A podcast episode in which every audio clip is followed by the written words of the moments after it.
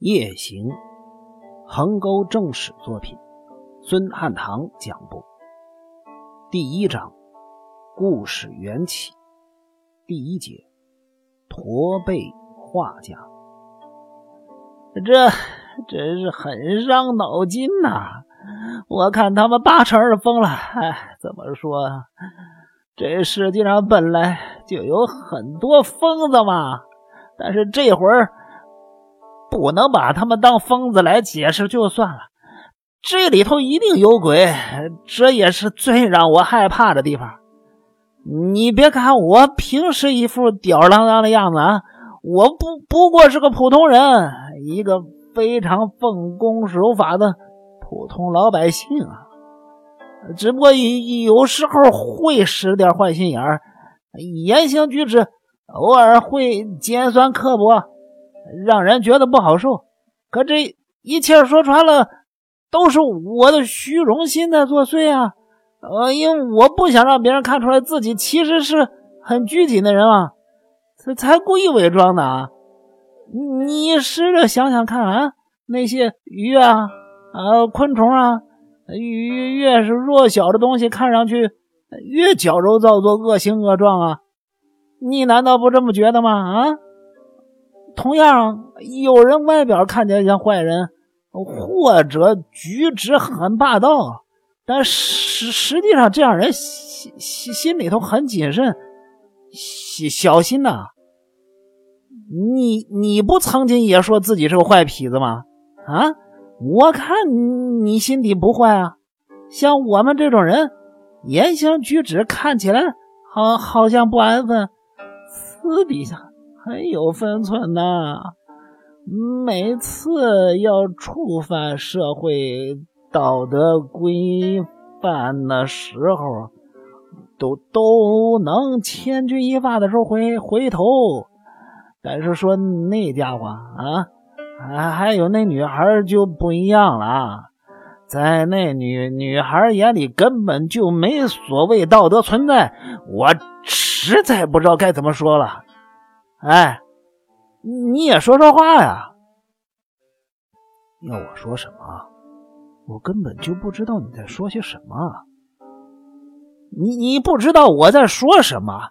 不会吧？我从刚才一直在谈这问题，说老半天，你竟然告诉我你不不知道我说什么？你平时不不老夸自自己很聪明，感觉很敏锐吗？啊！我听了仙师直记这么说。不禁呵呵的笑了出来，然后将手上的香烟点着，烟雾缓缓自口中呼出。我静静的望着仙师直纪那张醉眼迷茫的脸庞。通常在这种情形之下，我知道，只要我表现的越是无所谓，就越会让他惊慌失措。但是不晓得什么缘故，仙师直纪这一次却一反常态。我丝毫看不出来他失控的狼狈样，不过呢，此刻的他倒像是一个泄了气的皮球似的。啊，不论多么敏感的人，我先声明，我自己不是一个敏感的人。一个感觉敏锐的人，确实可以从别人不合逻辑的话中归纳出重点，进而了解其中的含义。但我想，没有人会笨到花功夫去研究一个喝醉了酒的人所说的醉言醉语有什么意义吗？啊，我我我醉了，我醉了，哈哈哈哈哈！哎，也难怪我我一直喝喝到现在，大大概是有点迷糊了啊。仙师直记又将自己带来的威士忌倒到玻璃杯里，伸手颤颤巍巍地端起酒杯。在仰头一口喝尽。由于他的手已经有些颤抖，所以玻璃杯中近一半的酒都洒到桌面上，真是浪费呀！先时直纪本来说这瓶威士忌是带给我喝的，结果他一个人却喝了将近一瓶，看来他似乎真的受到了不少的打击。可，你你大概应该了解我说什么才对啊！你你一定能了解的吗？你你说我到底在说什么？我只听出了一些端倪。你说的那个女孩该不会就是八千代小姐吧？先是直击抬起头来望着我，我可以从他的眼中觉察出一丝的异样。他似乎也对我说的话感到吃惊，可见他冷汗直冒。此刻他的眼中充满了血丝，大概是酒精发挥作用了。可是我又觉得他的眼中似乎透露出一抹在觊觎着什么的诡异神采。这家伙可能没有醉。我心中突然间升起了一股警戒的情绪。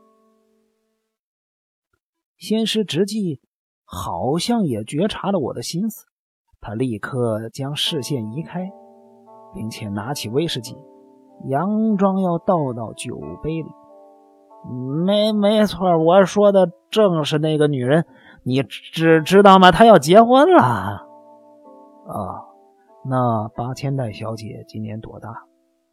二二十三，呃，不对，二十四，那也不算太早嘛。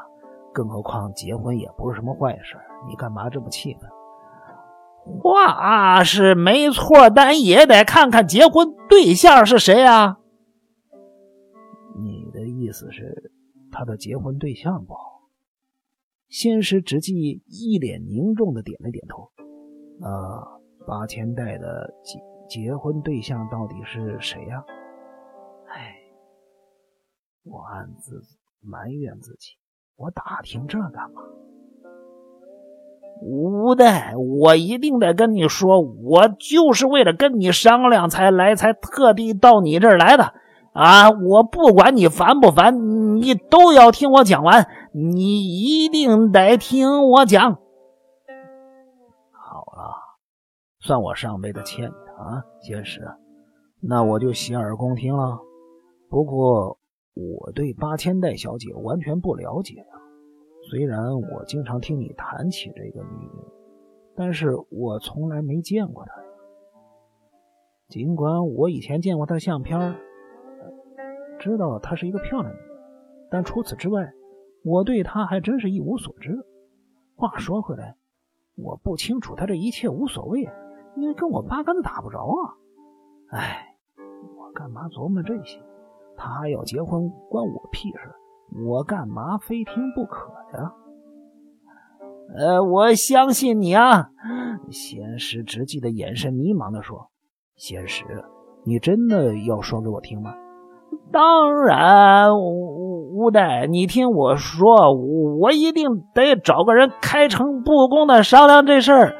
我除了你乌代银泰之外，根本不相信其他人。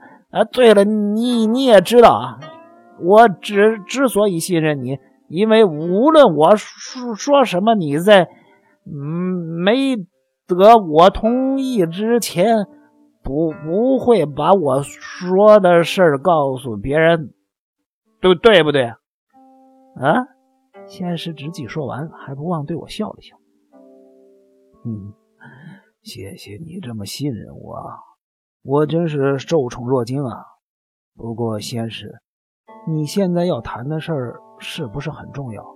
绝对不能告诉其他人。没没错，这一点正是我要事先声明的。那就对不起了，我不想知道这么重要的事儿啊，因为压力太大了。就算你不信任我也没关系。啊哈哈，哎，少来！你嘴里这么说，你内心其实很好奇，对吧？哎，算了，我我不挖苦你了。况且我之所以要告诉你，还有别的原因，这以后再提。你现在就听我说吧。啊啊！仙师直纪这个男人根本就是个偏执狂。只要他感兴趣的事儿，就会一定十分执着，非得追根究底不可。在这种时候，我什么事都得让。他是一个个性急躁的人，根本不管别人想的，一切都得照着他的意思去办。而优柔寡断的我，一直都只能默默地承受着他的霸道。哎，虽然事后我也经常懊悔，为什么不坚持己见？干嘛要一切都听他的？但是每一次遇到他，我依然会不由自主的重蹈覆辙。现在也是这样，尽管我已经明白的表现出自己不愿意听他说话的态度，但是仙石直纪依旧自顾自的说下去，完全不理会我的反应。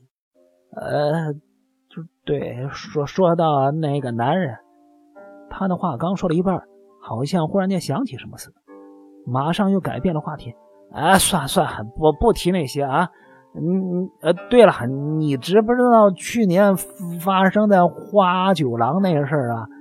有个驼背画家被狙击的事儿啊？我感到有些惊讶，忍不住瞧了他一眼。一方面，因为他突然间把话题转到别处；另一方面，因为先师直纪所说的花九郎的杀人事件，在当时确实是非常的轰动。这桩杀人事件虽然已经发生了有半年之久，但是一直到现在，我的脑海里仍残留着些许特别的印象。说到花九郎杀人事件，我得先把他的相关资料说明一下。花九郎位于银座，是在战后如雨后春笋般出现的九郎之一。像我这种三流侦探小说家，根本不可能有太多的闲钱浪费在那种地方。因此，有关于这酒廊的一切消息，我都是从仙师直纪那听的。按照他说的说法了，在同级的酒廊中，花酒廊还算是一家相当高级的酒廊。酒廊也有高低之分。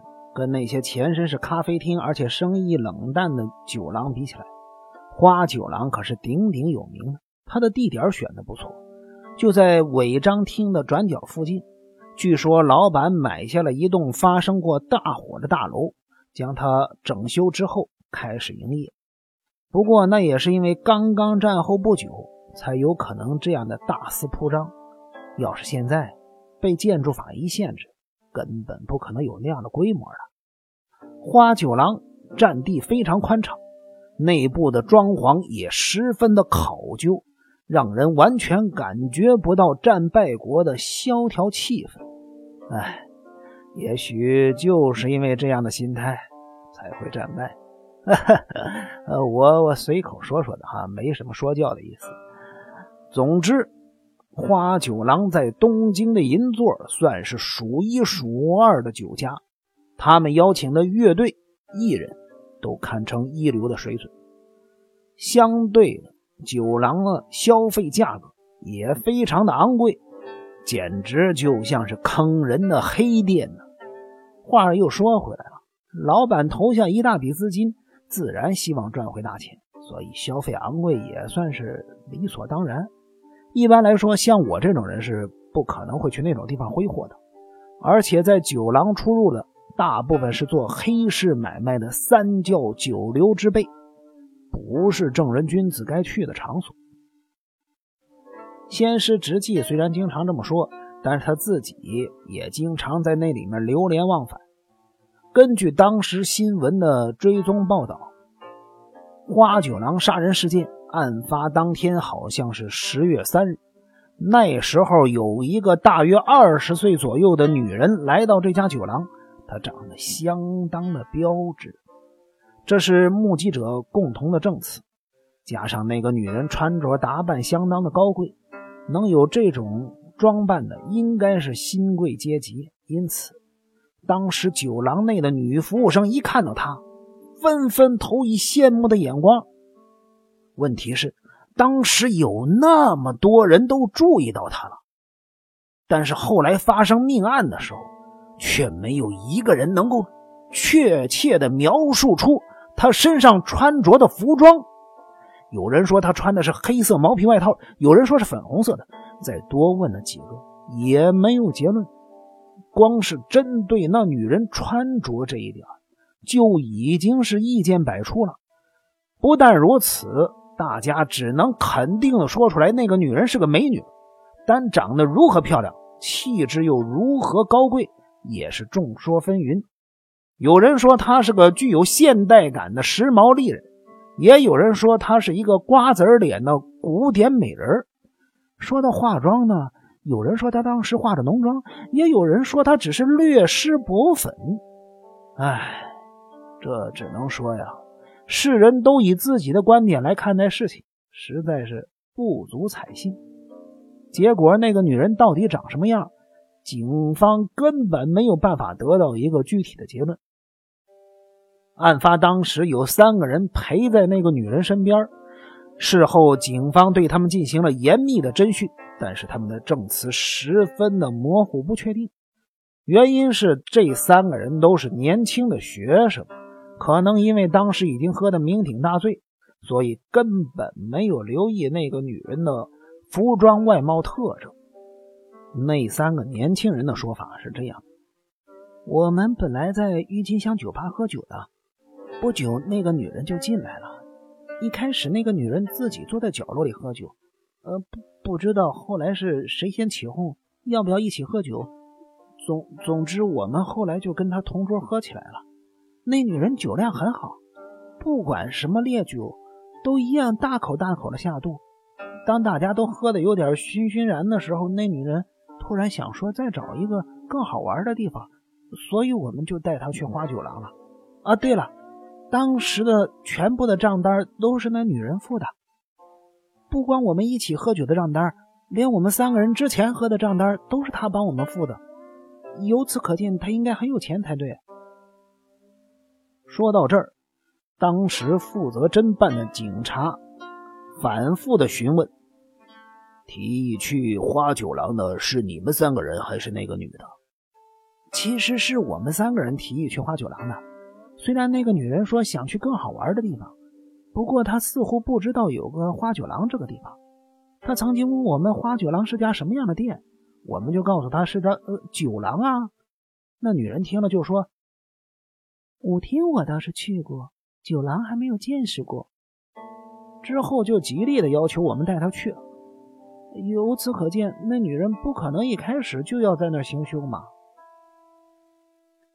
这四个男女来到花酒廊的时候，已经是八点左右了。在他们抵达花酒廊之前，那女人本来就喝得十分醉了。后来她在花酒廊又喝了不少酒，所以说在发生杀人事件的时候，他可以说已经是喝得烂醉如泥，只差没醉倒在地上罢了。也就在那个时候，驼背画家风屋小事。走进了花酒廊，他虽然看上去颇有几番醉意，但却没有忘记应有的礼节。那时候陪他一起去的花酒廊的两个朋友是这么说：风屋小事虽然身体有缺陷，外貌看上去却不会让人觉得特别丑陋。尽管他背部隆起一个肉瘤，但是长相颇为俊秀。可以算是一个美男子。他十分重视穿着打扮，总在一袭白衬衫上打上细长条纹的黑色领带，长裤笔挺，皮鞋也擦得闪闪发亮，是个有钱有品位的雅痞人士。当风屋小事和他的两个朋友有说有笑的走进花酒廊之际，那女人一看到他们进来。脸色倏地大变。这是三个学生后来想起当时的情形说的。